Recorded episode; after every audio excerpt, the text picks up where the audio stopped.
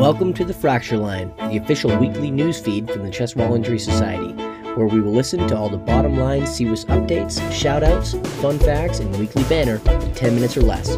I'm your host, Dr. Mark Crisco, and I'm joined always by Dr. Tom White and Sarah Ann Whitbeck. Welcome back again, uh, uh, Dr. Greiffenstein. Really appreciate you coming on the show. I know we wanted to uh, talk about uh, some ladder safety uh, it is uh, Ladder Safety Month. Is that correct, or what's the official title for this? That is correct. This is the fifth year of uh, National Ladder Safety Month, March. Um, it's an entire month dedicated to um, spreading the awareness of ladder safety. So, what exactly, I mean, why, why are we talking about ladder safety? Obviously, I mean, people fall off ladders all the time, but it, why, why is CWIS talking about ladder safety? Well, you know, there, there are a lot of reasons that people come to our um, operating tables with broken, mangled ribs. I think one of the most tragic, in, in many cases, in my experience at least, have been folks who were doing something they considered to be relatively innocuous, like climbing a ladder. And several of these folks um, subsequently have never never gotten better. And we, we all have them, people who, who break ribs and we fix them and we do our very best for them. And they uh, they never improve or they improve but only marginally and, and their lives are changed forever. And that's i think something that uh, we should maybe be more involved in. Um, i heard about national ladder safety month. I don't remember. It, it came across a, a, an email feed or something and I, and I looked into it a little bit more and uh, our hospital in New Orleans has a, a, very robust, very effective community outreach program. Um, they're involved in something called Sudden Impact. I don't know if you all are aware of, and that's a that's basically a program for educating students, particularly high school students who are just starting to drive, into understanding some of the risks that they might take by doing things like you know, drink, drinking alcohol, not wearing the seatbelt, speeding, driving recklessly, and it's and it's had a dramatic impact. And what they've what they've done is they've sort of brought back to these students the consequences of making these bad decisions. Um, and so, knowing and having been involved in that program for years, uh, knowing what what that sort of um, process can can accomplish, seeing folks who have fall off ladders and you know have their lives changed forever, it just seemed a, a very easy thing to marry. And in particular, for a society like ours that's that's just coming up and looking for ways to have an impact in the world around us, I think this might be a, a really great partnership because no amount of talent, no amount of expertise or special equipment is going to be as effective broadly and longitudinally to people um, than than uh, than prevention. Injury prevention is you know a thousand times more effective. Armies of trauma surgeons and the best trauma centers uh, in the world will never be as impactful as making sure that every car has a seatbelt in it that works. And that is the kind of thing that injury prevention has shown uh, is uh, uh you know so is so effective. Makes me feel kind of silly because I don't know anything about the technical aspects of using a ladder, and I use a ladder a lot. Uh, and like I was saying earlier, I mean, you know, I can't tell you how many times I've probably done something really stupid with a ladder because I don't know. So kind of the way you operate is what I. you know, the, the last thing a, a surgeon typically does with uh, you know IKEA furniture is then read the instructions. We feel that we're intelligent enough that intuitively we could figure things out. But you bring up a great point, which is that everybody assumes they know how to use a ladder, put it up against the thing, and climb up and, and go. And in fact, if you look on, so the National Ladder Safety Month was um, a program instituted by the American Ladder Institute, which is a nonprofit made up of um, sponsored by all of the the national ladder manufacturers and, and manufacturers of, of, ladder components. And and again their their interest is in putting out a safe product so that the people who are using it um, are, are are remaining safe. And unfortunately there's just only so much attention that they can get, garner. Um, and that's where I think society and and and um, or rather organizations like ours can really amplify that the message and amplify the, the impact. Because that American Ladder Institute, for example, has a, a ton of instructional manuals, um, modules for you know uh, different safety uh, um, considerations, how to use the various types of ladders, um, and it's just a bunch of information that we all take for granted, uh, and really we shouldn't. Um, and and I think like you just pointed out, Mark, I think most people, including the people out there using ladders professionally, are simply unaware that there is a right and a wrong way of using these things. And not doing it right can be devastating. Brings me to another point, which I don't know if it exists out there, but uh, back in residency, we published a lot on equine trauma because I did my residency in Western Massachusetts. So we saw a lot of horse related injury and rib fractures. Have, are there a lot of published things on you know ladder ladder trauma in terms of rib fractures, head injuries, that kind of stuff? I, I, haven't seen any literature specific to that, like equine literature. But yeah, is it geographic? Are there areas of the country that are more prone? Certainly, there are occupations that have put you at risk. For sure, and you know to speak to that point first, the occupations. If you think about the people using ladders most, are usually the people who are least able to tolerate that kind of injury, the least can afford to skip work because of an injury. Um, you know, in, in our country, um, whether you, you, like it or not, a, a, large portion of our of our labor force is undocumented, uh, and certainly the, the overwhelming majority of them are either uninsured or underinsured.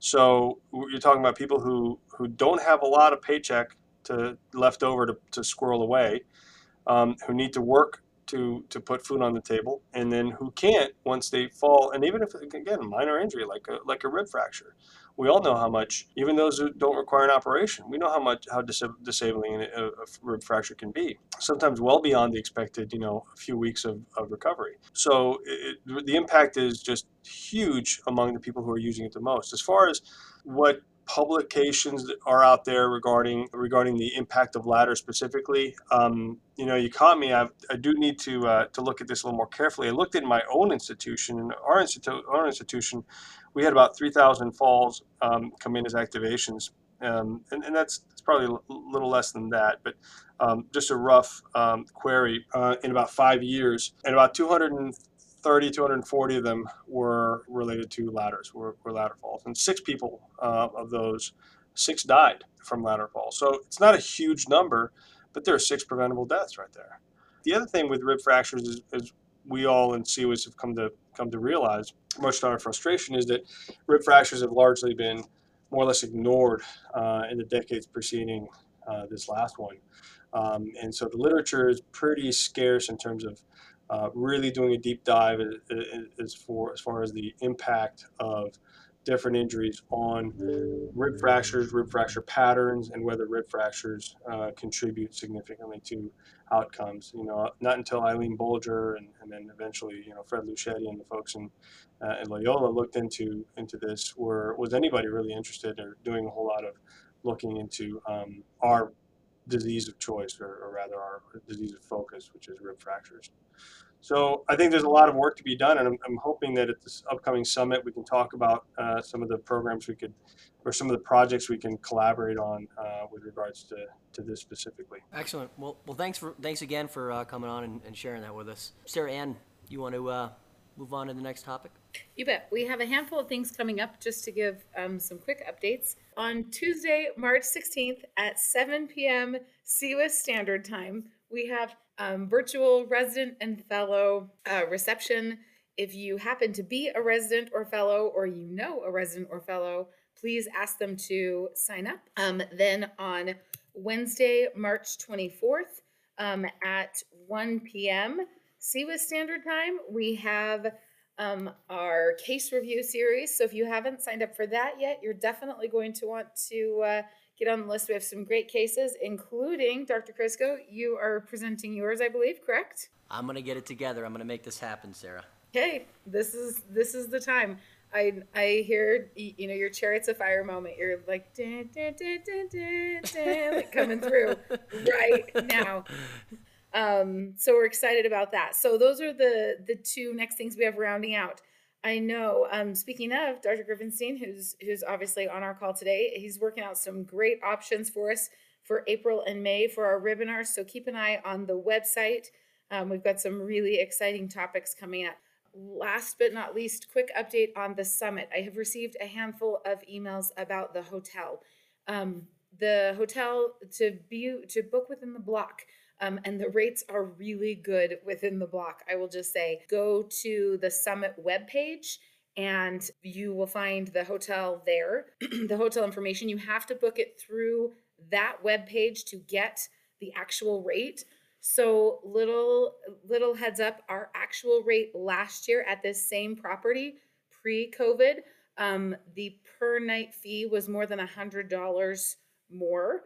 Um, but of course, people you know are struggling to travel and rates have dropped, and so we were able to renegotiate the price. So you are getting the exact same room for more than a hundred dollars less um, per night than than you would have paid before, which tells you what a fabulously nice hotel this is and um, that we are getting it for a steal of a deal per night. So you don't want to miss it.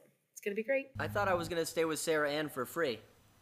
Absolutely. I actually am just doing a big kind of hostel situation where anyone that wants to just bring a sleeping bag, because I'm so friendly, you know, especially in the morning, Uh-huh. anybody that wants to just come camp on my floor is totally welcome. I'm never grumpy, especially not in the morning. So, yeah, you should definitely consider that a good option for you. Dr. White, you wanted to say something? Oh, just that you know, it's it's hard for us, uh, myself and Sarah. We're, we're laser focused on the on the summit. It's just a few weeks away, and there's just a million details uh, to uh, to firm up. But uh, we're on track. We remain excited. The registration numbers have increased since last week. That's good, and uh, we we've heard uh, secured more funding from our industry sponsors. Uh, they've they've really stepped up again this year, which is very gratifying and very helpful. If anybody has any questions or thoughts or concerns about the summit, please reach out and let us know. Um, but please open your emails because there's a lot of information in them. Mark, I will. let, let me just a little vignette. You're not the only person who doesn't open them. I, I touched base with an old nurse friend of mine from Nebraska a couple days ago, and I asked her if she'd been opening our emails, and she was, "Oh yeah, I've opened them." And I, I didn't I didn't believe her, so we went back, and we actually can tell if you've opened your emails or not. And of, of the 38 emails she's received in the last year, she's opened two. So uh, you're you probably aren't the worst. we got to do our final stitch. Oh. I'm gonna I'm gonna go for first in the final stitch. So today's my birthday, 38. Wow! What? Yes. How did you not Happy know that? birthday! Happy Thank birthday. you. And I was thinking about it because Never looked so good. I know, I know, right? Because 38, that means because this is also the year that I'm gonna be starting practice finally. So 38, that's when I'm starting. It's an Good. interesting birthday for me. Yeah. Sarah, would you like to go? Sure. My final stitch for the week is just to say how excited I am for for this uh, resident resident reception coming up. The last one was just invigorating to see the the next generation coming. You know, they they gave me all this hope and excitement of of future leaders and and really terrific humans that that uh, we will get to work with in the, in the next the next generation as they you know kind of take over and and hopefully they choose to uh, pursue careers that uh, allow them to continue down this path and that we'll get to work with them in CWIS. And so I'm excited. I, I had a really good time when we got together. Uh, Dr. Greiffenstein, would you like to uh, share a final stitch? Yeah, I'll I'll I'll, uh, I'll be a little philosophical about it. I um I, I attended my first crawfish boil this weekend.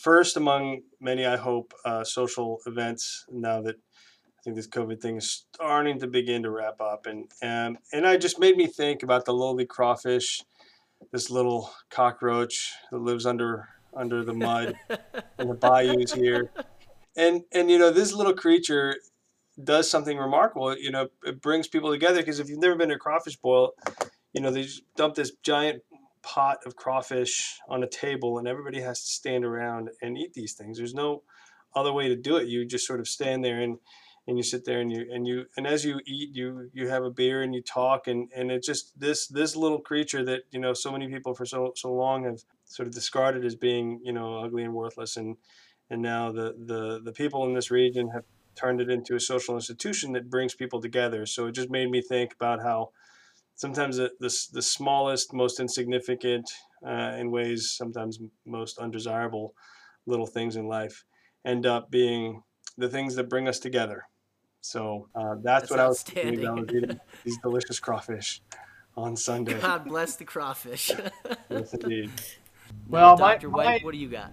Mine is a bit solemn. Um, I've been, um, I've had thoughts all week of a dear friend and colleague who took his own life uh, a week ago. Uh, many, many, many will know Dr. Joe Stothert from the University of Nebraska. He was a, an iconic figure and um, a mentor and teacher and colleague and friend for many, and a, a savior for many, many, many trauma patients over the years, and was instrumental in developing and maturing the state uh, trauma program in Nebraska. And I had the pleasure of working with him uh, a decade and a half ago for a few years as a uh, as another as in the leadership for the trauma programs in Nebraska. But he he was a he was a one of a kind kind of guy. He was no nonsense, wicked smart, uh, highly opinionated, but um, giant heart. And uh, my just my thoughts and prayers or to his family and to my dear friends in, in Nebraska, Doctors Holloway, Doctors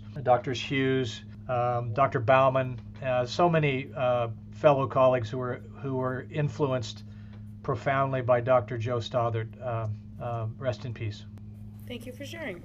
I'm sorry for your loss. That's a tough one. It is a tough Sounds one. like everybody lost. Indeed. It was uh, it was great to see you uh, guys this uh, week, and I look forward to the next one. Likewise. Happy birthday. Thanks.